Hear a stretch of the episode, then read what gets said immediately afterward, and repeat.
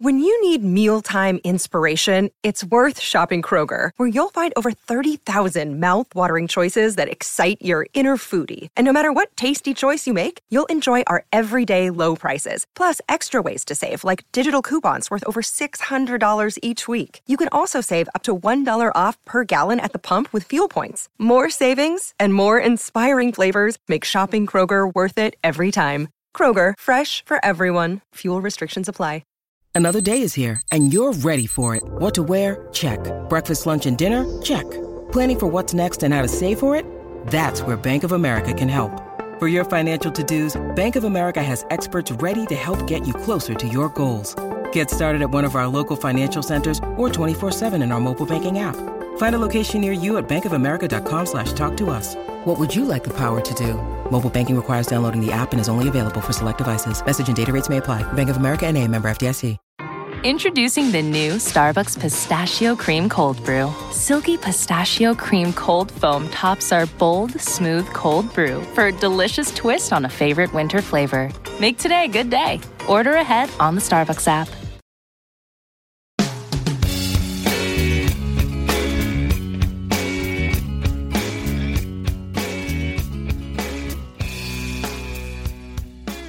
Welcome to the Rock's Back Pages podcast. My name is Barney Hoskyns, and I am sat here looking at my colleagues Mark Pringle and Jasper Hi, Barney. Bowie Hello, Barney. on my computer screen. Welcome to this week's episode. Uh, I'm also looking at our esteemed colleague Martin Colyer. Hi, Barney. Very nice to be here. Hi, Martin. Martin is joining us from Stratford in East London, and uh, delighted to have you. I'd call it Leyton Leyton. Stratford. It's it's a foreign country to West course. London. It South certainly West is. Londoners like me. Anyway, it's lovely to see all of you. And today is something of an American special on the RBP podcast. We'll be talking about Greil Marcus's classic book Mystery Train, and we'll be hearing clips from an audio interview with Rufus Wainwright. But first, we're going to have a little chat about Lucinda Williams, who's releasing a new album next week, and with whom we are featuring three great interviews on this week's homepage. Martin and Mark, I know you are both fans of Lucinda Williams. Martin, why don't you, can you put Lucinda in some kind of context for us? Well, I think what's interesting about her is she has always ploughed her own furrow, even though she's obviously influenced by a whole host of things from Hank Williams to kind of country music, but to the acoustic Delta blues. Yet she's always managed to put a personal stamp on it. I don't know whether that's due to the fact that she has a rather poetic, pared back poetic sensibility. Her father was a famous poet, Miller Williams. Indeed. And the other thing I think that's interesting about her musically is that she's always toured with just a trio, with no banks of keyboards, no, it's usually just one shit hot guitarist, like Doug Pettibone or Blake Mills, and a drummer and bass player, which, which leaves the music to have this kind of big space feel. You know, it is not about a kind of giant soundscape of noise, but is, has music with holes in it. And into that, she pours this extraordinary cracked voice, which I know some people find slightly an affection now. And sometimes it slightly feels like that to me. But I think she's got a kind of her own thing so much to the point where she can play with anyone. So the last couple of albums have had Greg Leisz on steel and Bill Frisell on ambient noise, Yeah, jazz, yeah. guitar. And yet it's still always Lucinda Williams music. It just kind of breathes and grows through this it, kind of now and it, quite an extraordinary career. Yeah, I mean, my take's obviously typically is slightly, probably slightly different in that she made one album which to me is so brilliant that I find it puts the rest of her stuff in the shade, and that's Car Wheels on the Gravel Road, which I think is one of the great singer-songwriter, Americana, however you wish to describe the records. And she does something lyrically which I find fantastic. Is that, um, for example, for me, the great song on the album is a song called Greenville, and it's 12 bar blues. And she uses the blues man's trick of repetition. She uses Yeah, repetition hugely. a lot but she uses it differently from the where 12 bar blues would do it. So basically, every verse is essentially a single line, but the way she repeats parts of the line just gives it so much power.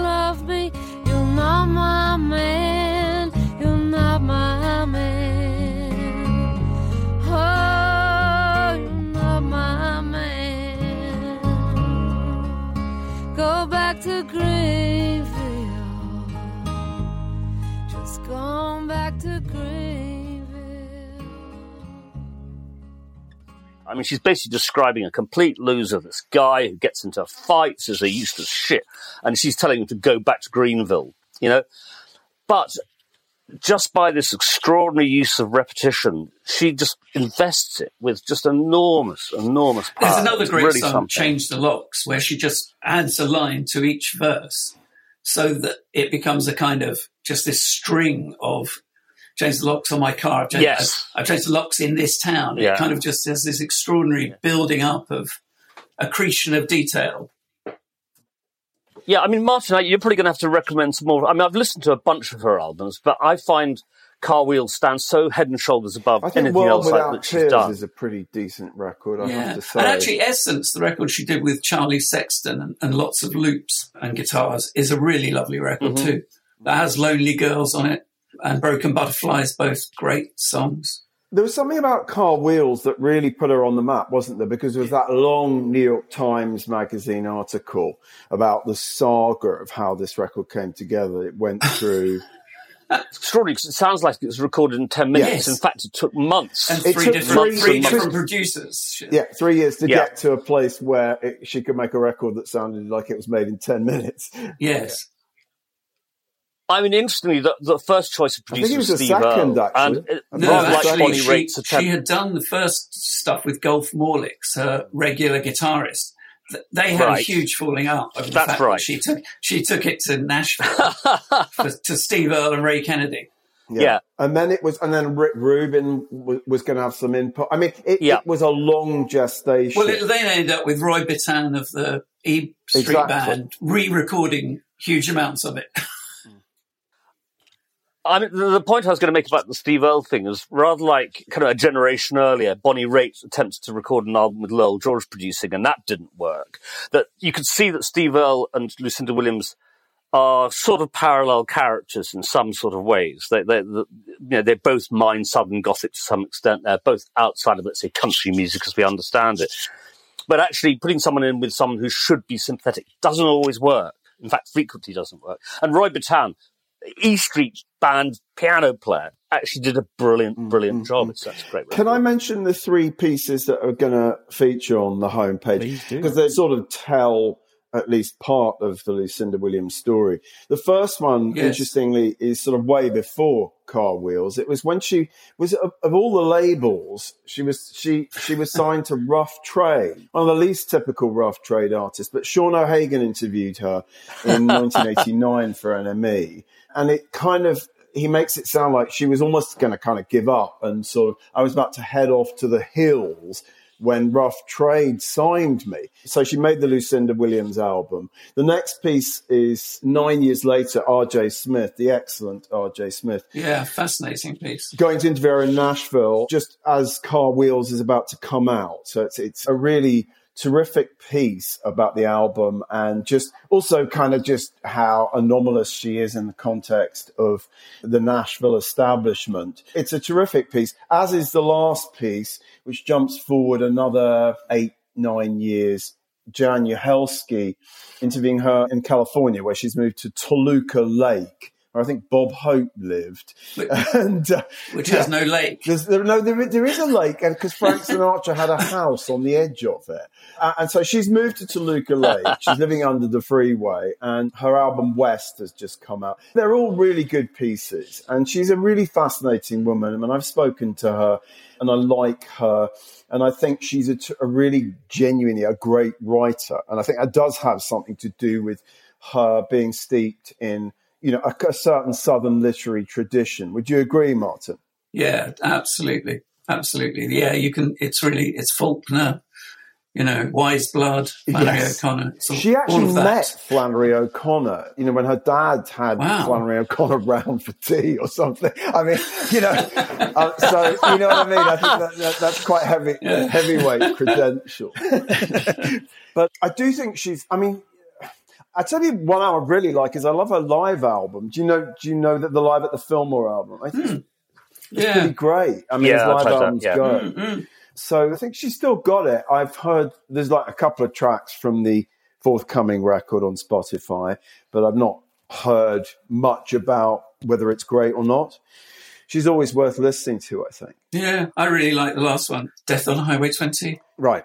I think I may have got the title wrong, but that's a, that, I think, Mark, you might even like that record. I mean, in a, Great soundscape. in a way, guys, I don't know whether you'd, I mean, she is sort of the kind of empress of the sort of alternative country sound that came up in, the- in the 90s in labels like Lost Highway and so forth. Yeah, but she's I I find a lot of that stuff kind of rather bland Yep. and and you know it's okay, but there's something bloody about Lucinda. You know, I think that's absolutely right. And same with same with Steve Earle and others. It's very Yeah. Mm. it's raw and it's visceral. It's usually about being like fucked over by some, some worthless man. if you did a family tree of Lucinda Williams' exes who've had songs written about them, it would be really really long. No, she claims to still be friends with all of them. though. So Yeah, I, that, that's what she claims in the, the last piece, the Jaan Uhelszki piece. She says, "Oh, I'm still friends with all of them. People think I'm bitter and hate men, but I'm still really good friends with all my exes." Yeah, but but they all speak with slightly more high pitched voices these days. Absolutely. So, Lucinda Williams, we have quite a few pieces on her. These are three of the best that we've got on her. Yeah, they're excellent. I can't help thinking that she would have read Greil Marcus's Mystery Train when it came out in 1975. I wager. Yes. Yeah, that's my little segue. Now, look, I mean, this is this is a sort of sacred tome, I think, for at least three of us here. One of the first great rock books came out, as I say, in '75. Martin, did you read it when it first came out, or shortly after I did. I did. And it was hugely influential just on the way I thought about music. What was interesting was that he, you know, it, it's a theory. Hmm. I've got a theory. And oftentimes with Greil Marcus post this book, I've had trouble following his kind of theoretical, you know, tying punk to, you know, Derrida or Dadaists. you know, Dadaists. And, and I get it, but, but this is the book that I really felt that he kind of, he nailed something, which is that you that you write about the music in a kind of 360 degree way. So you bring in television culture, the news, the kind of weird way that people get influenced by things. And in doing that, he, he kind of adopts a Harry Smith anthology of folk music approach to it. That's one of the things that he really fires off is that kind of discovery of old, ancient, weird music and how it relates to, well, it, how it relates to Presley. You know, he goes back to Harmonica Frank, this weird kind of songster who turns up at the Sun Studios and gets recorded. And he somehow ties that in with the band. He talks a lot in the appendices about Al Green. There's, there's all these kind of fundamental things that ties together Randy Newman, Sly Stone, the band, you know. The reason we're talking about it is that um, the Folio Society have just published a sumptuously illustrated edition of Mystery Train hmm. with rewritten appendices with, with new appendices. I mean, this book has been through through so many different iterations, hasn't it? But it is like a sort of it's like the I mean, subtitle "Images of America and Rock and Roll Music." It's kind of one of the bibles of American musical mythology. Yes, well, he was following in the footsteps of a literary critic, I think, called Leslie Fiedler. So he applies literary criticism to rock music. I mean, I guess that's the big thing that he did. Really was was to take it seriously. Yeah, Mark, did, when did you read it? Well, um, first, first, I'd like to point out that I wrote my thesis at art school about the links between Dada and. Pretentious. Did you finish it? Did you finish it? I, I, I finished it, but I, I managed to misspell the word attitude throughout and given it, and given that attitude appeared just about every other sentence, that was a sort of How did you shortcoming. spell it? Still just Attitude. the double T in the wrong place. Attitude. Attitude. um, and, that, and that was back in the old days when you're doing it on a typewriter and you were not going to go Oh through the retype the whole bloody thing. Um, I mean, in fact, it was Martin who introduced me to this book, so I reckon I probably read it fairly shortly after after you, Martin. And I loved it, and I have to confess, I can't remember a damn thing about it now. But then again, but then again, I can't remember a damn thing about What most did you have for breakfast days. You know, today, Mark? not sure. You know, it certainly had a huge impact on me. I was also, this is the period my love of the band was just becoming sort of huge and also love of Al Green and so on and so forth. So seeing a band I adored being sort of written about in that sort of way, I found very exciting. I kind of have a slight problem with people taking rock and roll that seriously. You know, a bit of me is just a bit resistant, whether it's Greil Marcus or anyone else. everybody. Yeah, why do, why do we Well, take, you take it rock so bloody seriously. seriously? you know, I look. It's, it's it's quite possible I'm more of a smash hit man myself in my old age. Uh, You know, yeah, I, I am resistant to, to, to the over intellectualizing of That's what I regard enough, as a fairly actually. That is primitive. Fair. But also, but I would say that what balances it up is his actual love of like the, all the kind of crazy doo wop and all those things that, that aren't intellectualized. I mean, but they are kind of put in a cultural place. You know, I mean, I use this book when before you could actually just order any record you want or anything existed. You know, I remember trawling record shops to try and find Little Anthony and the Imperials songs when we were in the States Sure. or, you know, th- there was a, it, it was a pathway to lots of stuff that I still listen to. Yeah, absolutely. But I mean, uh, somewhat like Hermann Goering, when I hear the word culture, I do tend to reach for my revolver, you know. And I, I don't know. It's I, I, it, there's just something about that way. I mean, I, I absolutely get what you're saying about gateways. You know, I mean, we talked a few weeks back about Charlie Gillett about Sound of the City, which is an enormous Yeah. gateway, but that didn't choose to kind of like load all its baggage on it. It was a description and a contextualization, but it wasn't over ambitious in that respect. And that, that's my problem with Greil Marcus's writing generally, and to some extent that book. Though having said that, in a way you could kind time, of draw a line love it. between what we were talking about last week with Paul Gorman about this American myth making versus, I mean, Charlie Gillett, British, writes a book that doesn't do that. And I, I don't know. See, there seems to be an element of this national psyche that mm-hmm. Americans want to do that, and I, I, but I think it can be useful as well. I think what you're saying about gateways is like when you can make those connections, that can be very important in terms of establishing why people even bother to listen to anything in the first place. I think I'm sure I'm sure you're right. I mean, it's it's just a curiosity because because we've got to remember Elvis is just so huge mm-hmm. for Well, I think America. that was one of the really key things about this book. I mean, in one sense, you might have expected a rock critic of that period to be writing about the band, Sly Stone, Randy Newman. But the epic chapters on Elvis at a time when he was regarded as a sort of bloated Las Vegas joke. That, No, that was that I- was I think very very influential, I think, and important. Yes. I, no, I, I- I think that's absolutely right. And when, when I, you know, friends on Facebook like Bill Holdship who revere Elvis in a way that, let's say, we didn't in mm-hmm. 1970, whenever it was, you know. And Marcus definitely did that. And also just the title of the book, Mystery Train, which of course was a Junior Parker song, but the defining version was one of Elvis's first cuts for Sun Records. And of course, Just the band did it as well on uh, Moondog Yes. Yeah. Absolutely. So, so as a song, it in itself it links a whole bunch of Exactly, Mark. traditions I think that's together. absolutely Yeah, right. does. And it's just such an evocative title, wasn't it? You know, it really just Yeah, conjured the magic of America and traveling in America. and also Yeah. the kind of Yeah. unknown quality of America, really. You know, the mystery of the of the whole Yes. thing.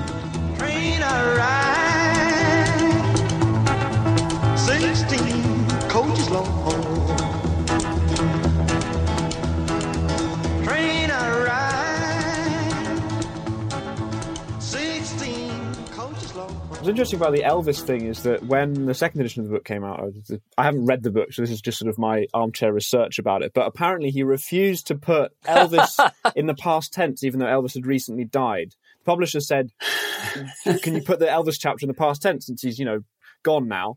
But Greil Marcus was like, oh, Elvis' presence was so powerful, I felt he's always in the present tense. So I think that does sort of speak to the importance of Elvis for the book. Yeah. Mm-hmm. Actually, one of the other things about the book is that it was the first time, the first book I read about music that was as exciting as listening to music. In the because of all these ideas and because of all this stuff that you suddenly had learned about, you know, the the records that came before. It must have been an influence on you, Barney. I mean, you went on to write a great book about the band. That's very kind of you, Martin. Um, the, the check, the check will be in the post. Actually, no. I, with the lockdown, I'll just wire it to you. But um, uh, you. well, it- that's the, the perfect cue for me to mention that we're also running two pieces that we have by Greil on Rock's back pages, and one of them is about the band, almost inevitably. This is the piece he wrote for Good Times magazine in the summer of '69, when they played their first shows as the band at Winterland. It's sort of classic Marcus. Even then, there's something quite dry and theoretical about about the way he writes about the band. Even then, but you know, I mean, this was an incredibly important moment. I mean, isn't it amazing that their very first show was such a complete disaster? He describes, you know, what what a disaster it was because Robbie was incredibly sick. They shouldn't have played the show at all, and they were booed off the stage. I mean, the the the, the crowd who'd been waiting for this mythical group from Woodstock was so enraged. They did then come back a couple of days later when Robbie Robbie was feeling better and blew the roof off. Is- Isn't it correct that they had a hypnotist to one side of the stage trying to hypnotize Robbie into being able to play the set without it's so sort of, mad. you know. It's so insane. That's such an Albert Grossman idea, Yeah, isn't it? yeah, Let's yeah. get a hypnotist. Yes, completely, completely. Your stomach feels fine. Yeah, yeah, exactly. The show must go on. I mean, it's insane.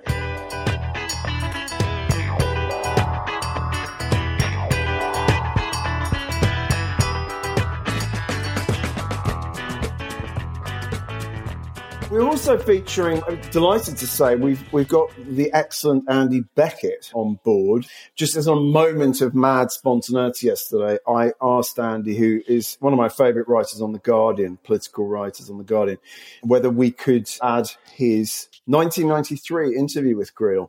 He goes to Berkeley to interview him. In the Fascist Bathroom has just come out. And this is just a really interesting profile of Greil, interesting conversation. It's not altogether adulatory. I think you might find it interesting, Mark.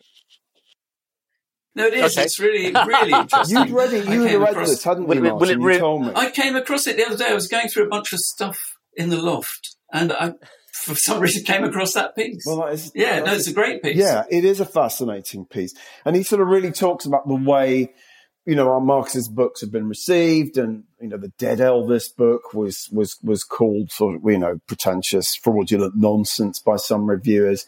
I mean, some of Greil's writing since Mystery Train has lost me. I would still go back to that book and say that it was a very powerful influence on me. I mean, it's fascinating to revisit something like Mystery Train at a time like this in Trump's America. You know, when you when you consider the sort of mythology that lies behind, you know, American exceptionalism, I would be really interested to read Greil now on what's happened since 2016 and even more mm-hmm. specifically what's happening now at the time of the virus you know there's there is something just so berserk about america sometimes Well, of course, remember, he wrote it in the time just after Watergate. And so Nixon was his bogeyman at that point. Right. And there's that brilliant, brilliant bit in the book where he's talking about Charlie Rich Yeah. playing I Feel Like Going Home to an audience and saying,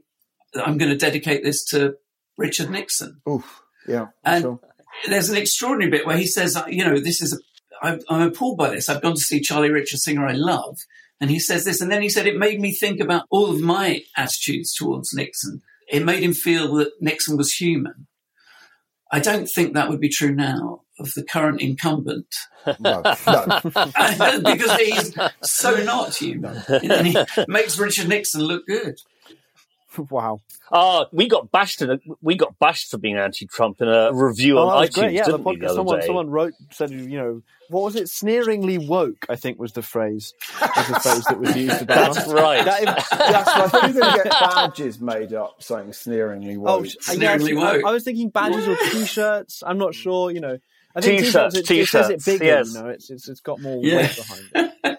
yeah, you know, it's the RBP podcast. Sneeringly is woke. Sneeringly woke.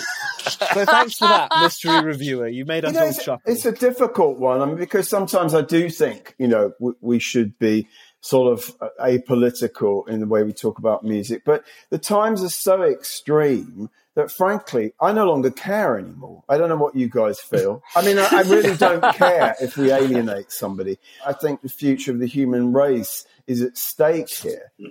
And, um, you know, I mean, if people are offended by what we say about Donald Trump, I mean, you know, you're really welcome not to listen to us. I, I feel that yeah, I strongly think about that's, Yeah. that is the thing. Yeah. Yeah. Yeah, no, I completely agree.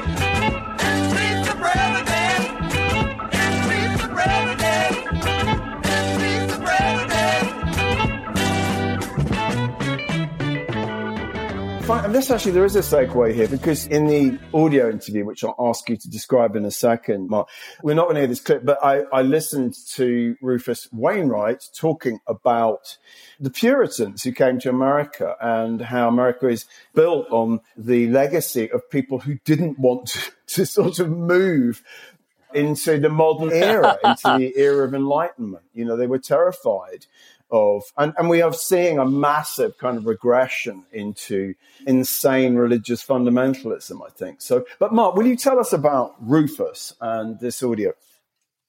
Yeah, this is September 2005. This is the wonderful Maureen Paton.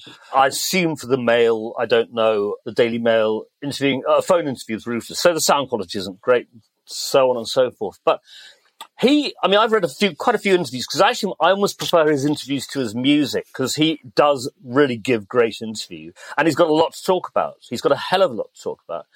And we'll play a clip at the end, and this is about this. But what he really starts talking about is about his destiny to be a musician, his resistance to it, with Kate McGarrigle as a mother, with Loudon Wainwright III as a father, with a grandmother with musical background. He grew up in a family which was just drenched in music. And his sort of resistance to it, he kind of like dabbles in the idea of maybe doing classical music and so on and so forth, and eventually succumbs, like as if he has really no choice. And he and his sister Martha, who's also a very successful and very interesting musician. And he talks about this stuff in his relation, his difficult relationship with his father, his father's resentment at Rufus's success, even though he really admires what Rufus does. He didn't like the fact that Rufus sold more records than he had ever done, you know. And his relationship with Martha and the amount of music in the house and so on and so forth. And, and he talks about it really beautifully, I think. I mean, you know, he is a really interesting man, regardless of what you think I'm a about big fan. what he I actually does. say. I really love. Yeah, I know you are, Particularly love the two albums that he had made just essentially prior to this audio interview. Want one and Want two, which I think were later packaged together as a sort of single work. I, I think. I think Right. you know two of the greatest records made in the last twenty years.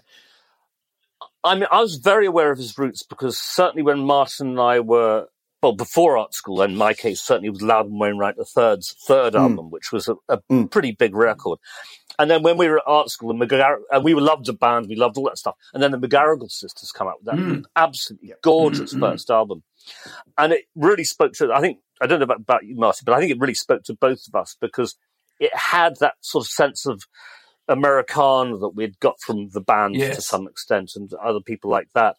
And so for him to come out of that family with those sorts of folk slash Americana roots and then come out with this extraordinary luxuriant music that he Yeah, himself almost baroque, produced. sort of orc pop. Yeah. Almost bro- It's as if It- it- Judy Garland it's went rather to live fabulous. in Mendocino, isn't it? Well, It's of course, he loves. I mean, he did a whole Judy Garland album, didn't he? Yeah, Um, yeah. Yeah. Uh, and and you know a, a, a song which is in itself fabulous, but has been covered by far too many people, which is "Hallelujah" by Leonard Cohen. He actually was about the only person who I think who's covered justified the effort of making it. We'll listen to the clip now because he also talks extensively about his. He, he puts them together really his addictions to drugs and his promiscuity and, and AIDS. And we'll listen to this clip, which is actually about his addictions.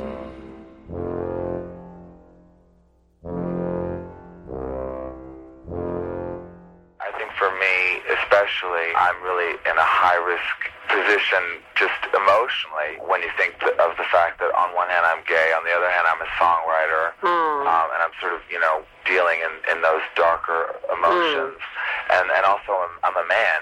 Mm. And, and, and for me, even, you know, out of the gay world, I mean, there's people like Jeff Buckley or Yeah. Cobain or, or, or Elliott Smith. You know, I mm. have a lot of examples of, of sort of artists really cut down in their prime due to drugs and alcohol that, uh, Oh, sure, yeah that, yeah. I, that, I, that I have to watch out for. So- Sure. Oh, what a world we live in. Why am I always on a plane or a fast train? Oh, what a world my parents gave me always. he's you know i think th- about three years clean and sober at this point and i mean it's worth me just chucking in here that i, interviewed him in new york in about 2001 and he was really in a bit of a state. I mean i went to this his hotel room and he emerged wearing a moroccan jellaba looking like he hadn't slept for about two days. And it, it he was really pretty wasted. And so it, it's interesting to hear him. Talk. I mean, he, he, you know, he really was Yeah. kind of dicing with death a little bit at that point. I think uh, Well, crystal meth was his drug of choice, I exactly. believe. de- definitely crystal meth, Yeah. which is a big part of gay promiscuity at that time, and still is. I think also it's really interesting what he talks about masculinity because that's a topic that now, 15 years later, is very much you know front and center in public discourse. It's like, well, what you know, men can't open up about their feelings basically, and he's very much aware of that and talks about that in a way that I think is you know not prescient because it's kind of obvious, but at the same time, you know, it has taken a long, long time for that to become an acceptable thing to talk about as a man. Yes, absolutely. We might as well play the next clip straight away because it follows on very neatly and it's about AIDS, about how he put himself at huge risk and his anxieties about the way that the younger generation seem to be more sanguine about the risk of becoming HIV positive or catching AIDS. So let's listen to that. I'm out of the game. I've been out for a long time now. I'm looking for something. it's a miracle that I didn't become HIV positive. Hmm. Um, in terms, you know, and, and when I say that, I don't mean to sort of, you know, demonize those who are HIV positive. No. I mean, once if if you do if you are if you do seroconvert, I mean, there's there is you know life still. But Yeah. the reason that I do bring that up is because, especially with with with with the generation below me, like young younger kids who are now coming out of the closet, they really don't have this the, the sort of deathly fear of of, of, of AIDS that Yeah. I was brought up with. Yeah. And I think that's a very dangerous position right now. Yeah. Look at you, look at you, look at you, look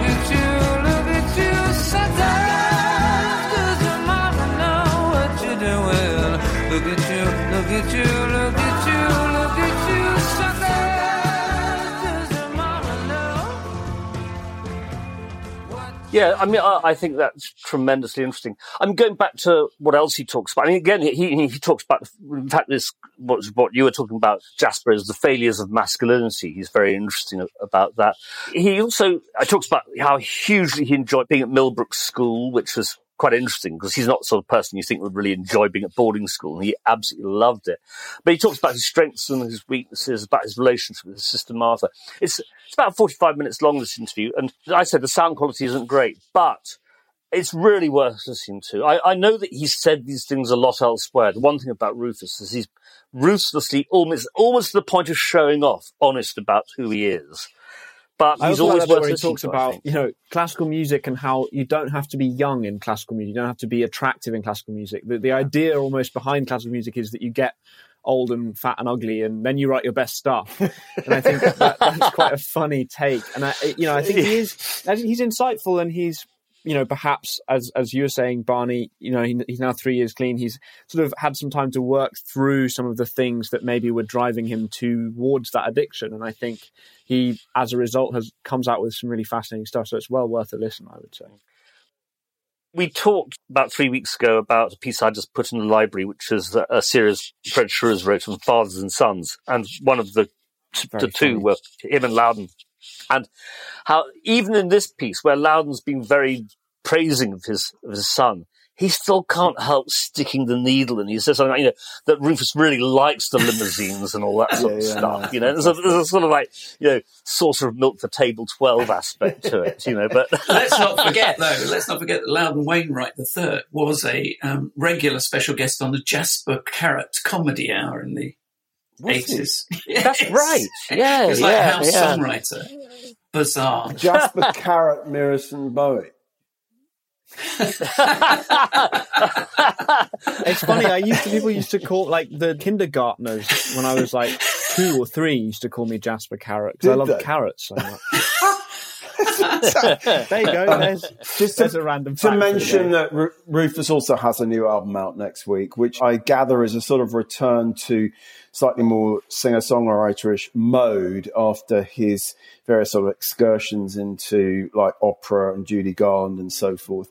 I mean, I love him. I think he's a fabulous singer. I think he's a fabulous songwriter, but I do think his very best work was done with with Marius de Vries on the Want album. So I'll just sort of reiterate that. But I loved I loved him from the get go. And you mentioned Millbrook You. Mark. There's this song I think on the first album, which was essentially done under the sort of mentoring of Lenny Waronker at Warner Brothers, was called Millbrook, and it was it was this wonderful song. I think Van Dyke Parks did the strings for it, so all of that got my attention, you know. But I thought this this Yeah, kid's really got something, you know. Um, That's also nice to hear hmm. about Lenny Waronker because we forget what a great record man he was. You know, I mean, Prince is as much his product. In fact, as it was Rufus Dr- was a dream. so- was on DreamWorks. Let me let me just correct myself. It obviously Right. wasn't Warner's. It was when it was when Lenny and Mo Ostin went to, to DreamWorks.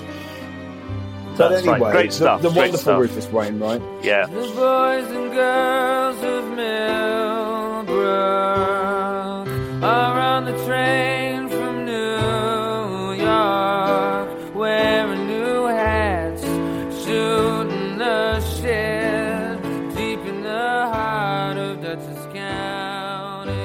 Mark, tell us about what else is not free on Rock's back pages. Because I always like to sell it as not free. Yeah. yeah. Uh, the stuff you motherfuckers have to pay for. Dawn James. This is the second Dawn James interview we've put up with Steve Marriott. That's from Raven 1966. And in both of them, I think Steve Marriott comes over as a really interesting and astute young man. You know, he said stuff in the previous one about how, you know, actually stuff was about to explode, how the people like the Beatles are really doing some serious, this is around 66, you know, and it's like revolver sort of period. And he's saying, you know, just really great stuff going on when she's saying, has pop ended? This time around, he says, the writers will become singers and the singers writers, and records will be produced in people's flats. Live performance won't attempt to sound like the records, but the audience won't mind. People buy records and go to shows, and both will be detached from each other. Now, there was a time when that was absolutely the case. I think we're talking about 66. From 66 through to about 76, I'd say maybe 80. The live experience is a very different experience from the recorded experience, and I think twice is good for that. Unfortunately, since then, we've now retreated where when you go and see bands, by and large, you see them reproduce their records as closely as they can on stage. But the other thing about the writers become singers and singers writers, this was just the beginning of the period when bands are following the Beatles' footsteps, were starting to write their own material seriously. And then, of course, he looks to the future and records will be produced in people's own flats. That's what's happening now, you know. So just that one paragraph, he sort of touches on a lot of, I think, really quite interesting things about the way music is made and the way Well, music will it's be made. It's interesting to remember that, of course, the band's second album is almost the Basement Tapes wasn't meant to be released, but the band's second album recorded in Sammy Davis Jr.'s pool house in the Hollywood Hills is, is the first record not recorded in the studio. I think, isn't it? A first major label record. I d- Well, aside from sort it of early well field recordings, I suppose Yeah. you may be right. Yeah, in terms yeah. of like Yeah, a yeah. rock and roll Yeah. band. Move the truck to yeah. Yeah. Yeah. Okay, going on to 68. This is Alan Walsh, a kind of a think piece, a comment piece in Melody Maker. The headline is Why Does Nobody Love the Beatles? Uh, And yeah, because everyone you- you really know, but hates in the 90 Beatles. Old hat. no, but in 19, in 19, in 1968, they were getting absolutely hacked pieces in the press for things like being open about drug use and things like that. And the, the press were, the knives are out from the press. He says, the knives are out in force. Fleet Street is gunning for the Beatles. They're asking, is the public's love affair with the Beatles over? Journalists state they're bored with the Beatles without considering how bored the Beatles may be with them. Good Which I think is a, a pretty good point. But historically, we assume that everyone all the time loved the Beatles. And actually, by 68, a lot of people, a lot of music fans are going off the Beatles. The White Album was a, divided a lot of people. And, you know, it's an interesting period. I mean, now And they've now, become last year, and- last year, Abbey Road was like a best, like top forty best-selling album. So yeah, yeah. No. Well, well, quite. So anyway, it's, it's an interesting piece. He's basically defending the Beatles primarily against Fleet Street, I'd say, and well worth it. Moving on to seventy-four, Michael Watson, Melody Maker, live review of Herbie Hancock at the Carnegie Hall. Uh, the subhead is "Course Hancock." Michael Watts writes, "Herbie rides again, yes." Well, it was a horse of a very different colour that we saw at the Carnegie Hall last Thursday, and which, as far as I'm concerned, rode pretty lamely. No one should begrudge jazz a more popular support among the rock devotees, but Hancock has coarsened his art to the point virtually of simplistic funk in an effort to show the kids out there that music really needs not be elitist, and more pertinently, to encourage them to fork out the money for his own albums. This is kind of like circa Headhunters, I'd guess, you know, maybe a year after Headhunters. Michael Watts isn't down on the idea of jazz musicians you know, fusing what they're doing with kind of rock and roll instruments or electronics. Because he's very, in the same review, he's very complimentary about Weather Report. He thinks Weather Report's doing good stuff. But he's pretty cross about the Headhunters period. Headhunters is Herbie such a great record, though. Uh, I think it's fantastic. Such a, you know, it's but- such a good record. Like, I think it's absolutely one of No. Herbie's best. That it's. I think that the coarseness, the simplicity of it, is part of what makes it so great. Is that it's you know these guys who can really, really, really play. They're just yeah, yeah. sitting on it and they're just giving it, mm. you know, like micro doses of, you know, fun. It's great. Steady on with the microdoses, Jasper. I mean, he also had this great band. I mean, the Headhunters. They were an Oakland funk band who liked like Tower of Power and so on and so forth. Oakland was a great breeding mm. ground of fantastic funk music, and, and they were they were absolutely fabulous.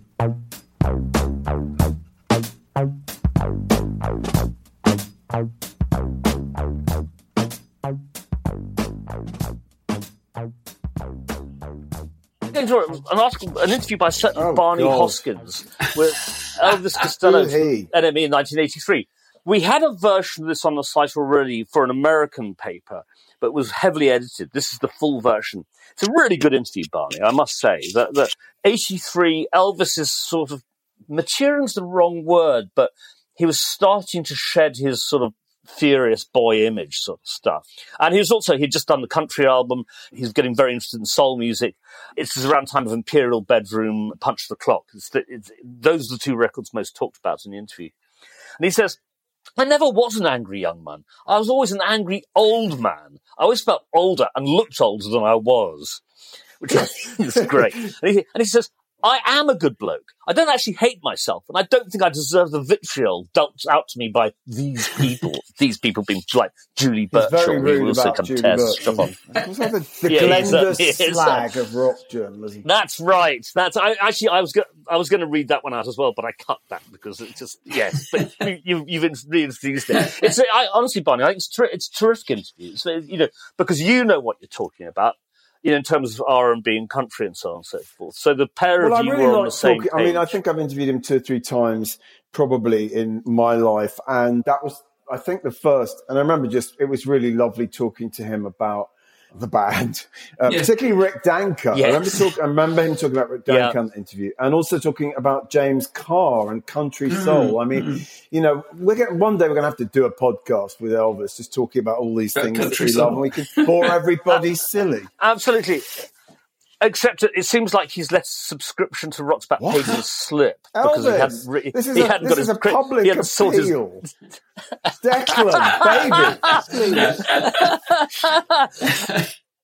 Yes. Well, anyway, moving on. 1987 live review of the Beastie Boys with Run DMC also playing and Fishbone at Hollywood Palladium in Hollywood, obviously. And this is their first national tour, I think, the 87 tour. And rather to my surprise, Richard Cromelin really gets it. You know, he's not the sort of writer I'd imagine would have seen this is frat boy Beastie Boys. Apparently they're drinking bud and there's girls dancing in cages and there's like all the that sort of malarkey that they got up to. Just like the Rock's Back Pages office. And Richard Cromelin says, while not a culture busting event like the Sex Pistols punk spawning American tour a decade ago, the show definitely marked a new mutation or a turn of the corner. It confirmed rap's adoption of the teenager's weapon of choice in the perpetual struggle with authority figures.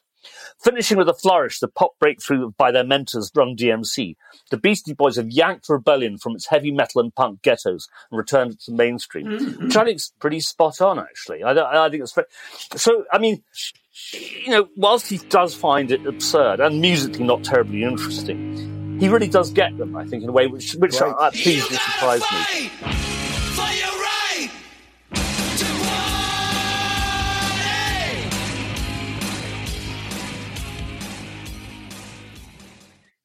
1989, Jim Sullivan interviews for the Boston Globe the luscious pouting Samantha Fox, who, for those of you who don't remember, you youngsters who don't remember, was a page three model who then developed a pop career. And the thing is, she comes out of this fabulously because she's not, Samantha Fox is not she's stupid, not, is not not. stupid.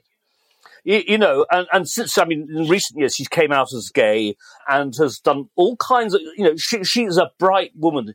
She says, every time I'm interviewed by women, you always get, don't you wish you were taken seriously? I say, why?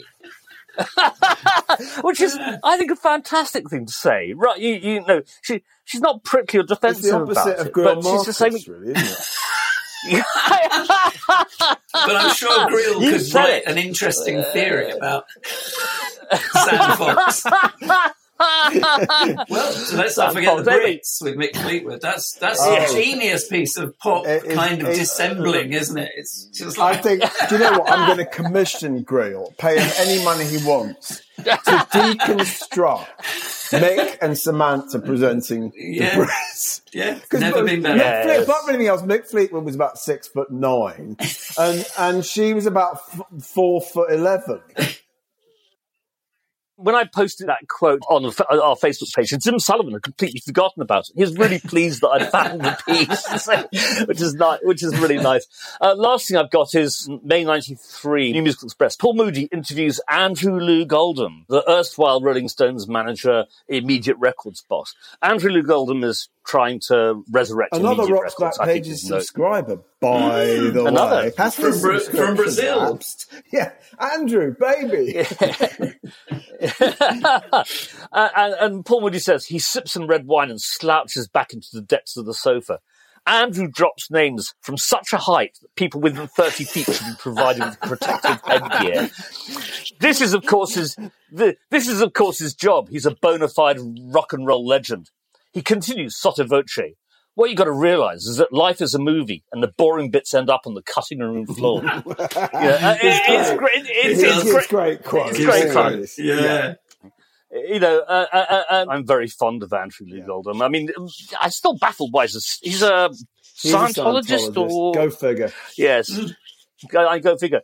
But uh, I mean, I love reading interviews with him because he's got a mouth on him, and he's got story after story after story to tell, and it's a it's a Great. terrific interview. It's great fun. Super. That's Oh, my but can. I jump in very quickly because there's just there's a couple of pieces, and I'll hand over to Jasper. But I thought these were worth mentioning because someone who I think he died last week, Alan Merrill, who wrote "I Love Rock and Roll" Roll. as the frontman of Arrows. A little known fact about Alan Merrill's career is that he started the f- the first and one of the only Japanese glam rock bands. I mean, it's such a bizarre story, and I, I, I happened to find like knocking around in, in, in the sort of v- vaults of pieces that hadn't been uploaded this piece by Dave Thompson from 2004 about this band, Vodka Collins, the wonderfully named Vodka Collins, which was Alan Merrill's Japanese glam band. I mean, obviously he wasn't Japanese. That's not a string of words I No. expected to ever hear. No, and I feel embarrassed because I wrote a book on glam rock and I didn't even know about know. Vodka Collins. it's, it's, it's just an extraordinary little story. I think he was he, he, he was basically used in Japanese TV ads as this slightly androgynous kind of American, and he ended up going there and forming this, this glam rock band and. I mean, the rest is, well, not really history, but it is really fascinating. and then he came back to London, formed Arrows, wrote I Love Rock and Roll, which of course then must have made him a pretty penny when Joan Jett had Joan a Jett, number one correct. hit Yeah. with it in America. So that That is great. It's, it's a, a great it's a song. good song. is a great anthem.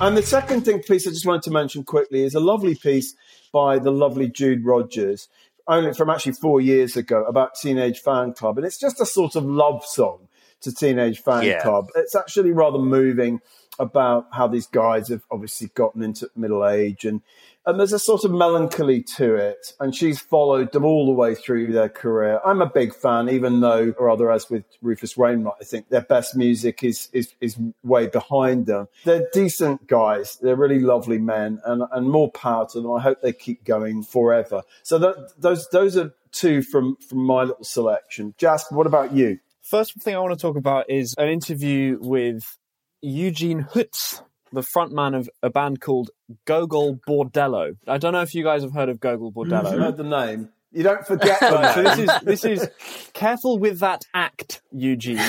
Pete Paphides in the Times, and it's, it's it's just it's a hysterical. interview. I, I it's really really funny. He gives great quote, and his story is great as well. So Gogol Bordello are. And I use the term advisedly, a gypsy punk band. And I know that gypsy is not really a word that, you know, one ought to use to describe the Romany people. I racked my brains. I couldn't come up with any other way of talking about gypsy punk or you know gypsy music. So if anyone has any ideas, do write in. But for the time being, I will just use gypsy punk because one of their albums is called Gypsy Punks. And this this interview is just full of hilarious quote. I mean, the, it starts with. Eugene Hutz's face isn't one you forget in a hurry. When this elongated Ukrainian hybrid of man and meerkat gets animated, during our meeting in the Nottingham dressing room, his green eyes pop out from his skull and the points of his ringmaster's tash twitch like furry antennae. But most of all, Gogol Bordello's frontman swears. He swears in that inadvertently inventive way that people often do when English is their second language. I think is a lovely, lovely observation because actually, non-native English speakers are able to swear in a way that I think can be can be very, very funny and very, very beautiful in its in its rhythms.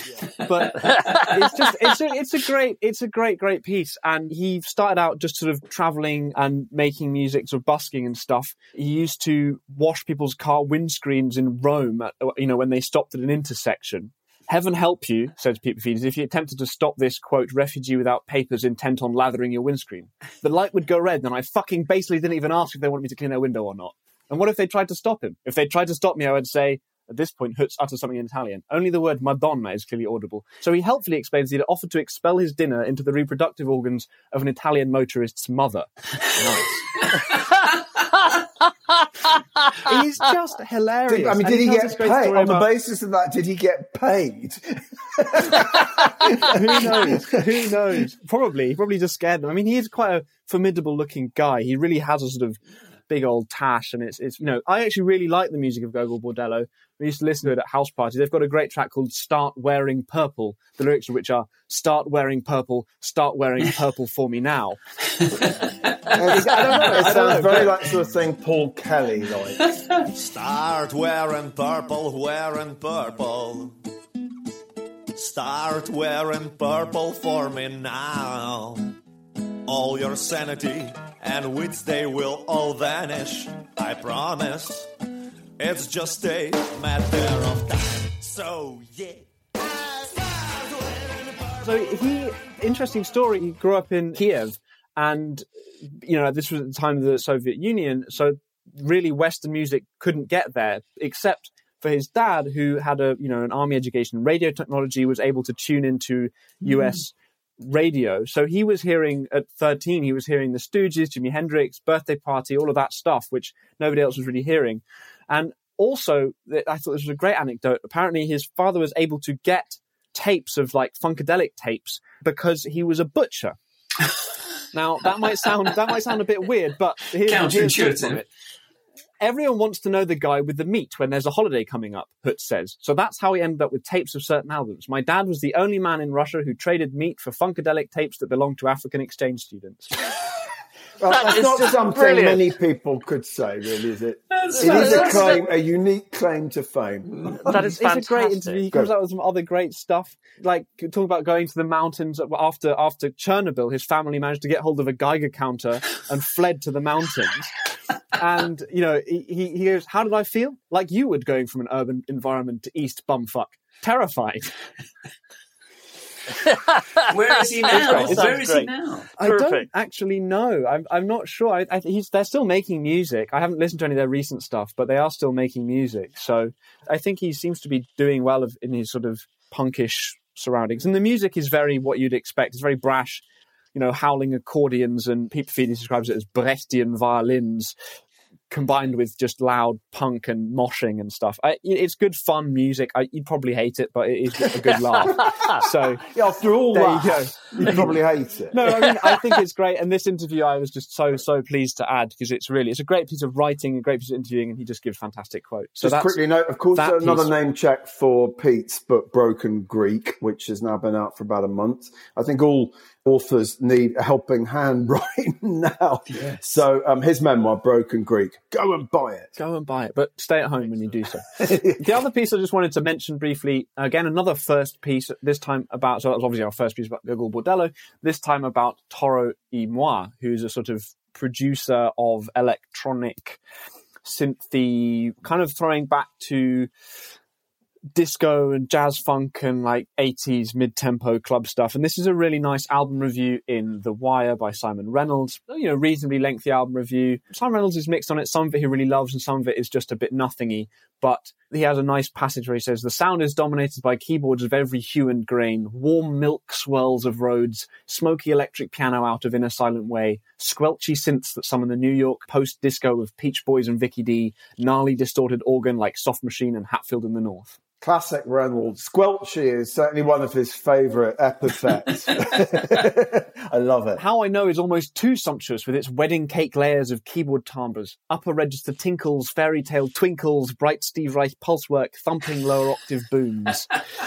I just think it's a nice, and I and I, I happen to rather like some of some of Toro y Moi's stuff. It sort of it is throwing back sort of slightly yachtish, and it prizes production value in that way that music starts to sort of bedroom music starts to around this time. This is 2011 where people suddenly are able to make stuff that actually sounds good rather than having to resort to lo-fi and noise and whatever.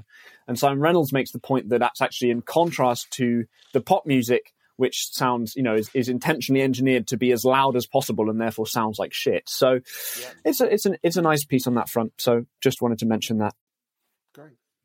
Jasper, may I point out your hair in the time Mark, you read my is becoming mind. I was just about to ask the same question. I am concerned. I mean, it's not a question anyone's going to ask of me, but asking of you, just, how? What are you going to do? Are you going to have to shear your own scalp? I don't know. I mean, I can't go to the hairdresser, so or the barber, no one's open. So It's magni- I, I don't know. It's just going to keep growing. It's, getting, you it's know, magnificent. It's unwieldy. it's unreal. That's, that is the, It's like that is you've, you've truth. got a sort of cat on top of your head.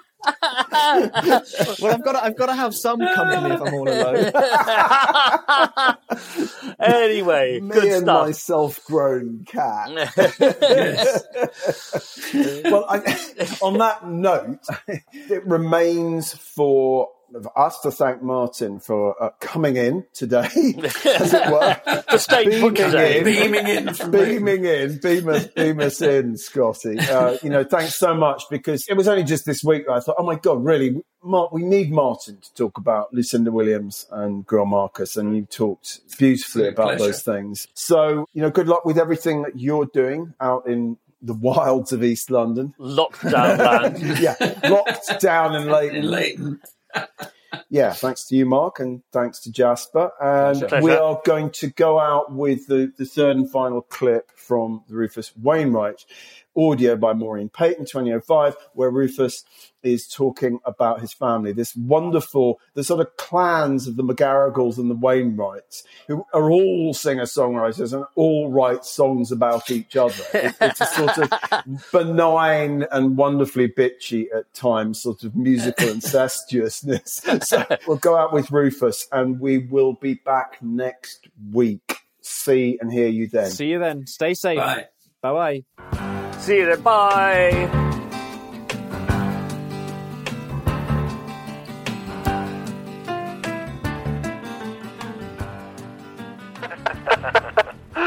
Yeah, and yeah, I don't know. I mean, I mean, I, I I think that certainly the fact that you know my dad and mom were working musicians when we were growing up, and and often uh, as small children, both Martha and I really found out more about them as people on stage. Yeah. Oh, yeah. and, and more about how they actually felt about us. Yeah. and, uh, or their views, you know, about love and children in general. Yeah. So, so, so, so it is definitely um, at least an asset in, fi- in, in, in, in knowing the truth, Yeah. um, for better or for worse. But, Yes. uh, but but but uh, yeah, it's, it's it's a great tradition that I that I that I'm that I'm lucky to have. Rufus is a tit man, he's sucking on his mama's gland, he's sucking on the nipple, it's a sweeter than the ripple wine. That was Rufus Wainwright in conversation with Maureen Paton in 2005, concluding this week's Rock's Backpages podcast. Many thanks to special guest Martin Colyer. Visit his blog at fivethingseenandheard.com. The hosts were Barney Hoskyns and Mark Pringle, and it was co hosted and produced by Jasper Murison Bowie. The Rock's Backpages podcast is part of the Pantheon Podcast Network. You can find thousands of articles, as well as hundreds of full length audio interviews, at rocksbackpages.com. Rufus is a tit man, sucking on his mama's gland, sucking on the nipple, it's a sweeter than the ripple wine. Yes, it's sweeter than the wine.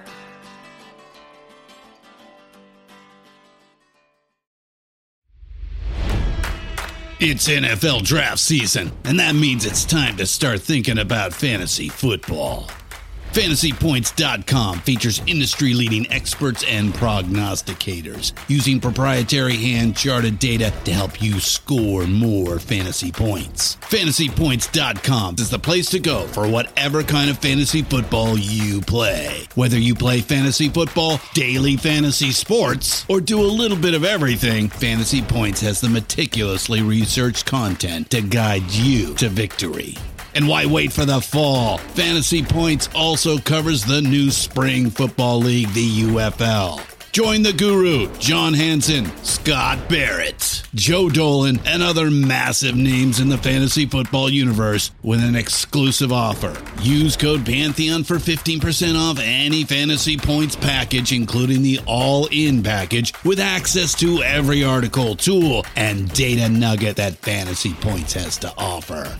That's fantasypoints.com and code Pantheon for 15% off at Fantasy Points. Fantasypoints.com, code Pantheon. Score more fantasy points.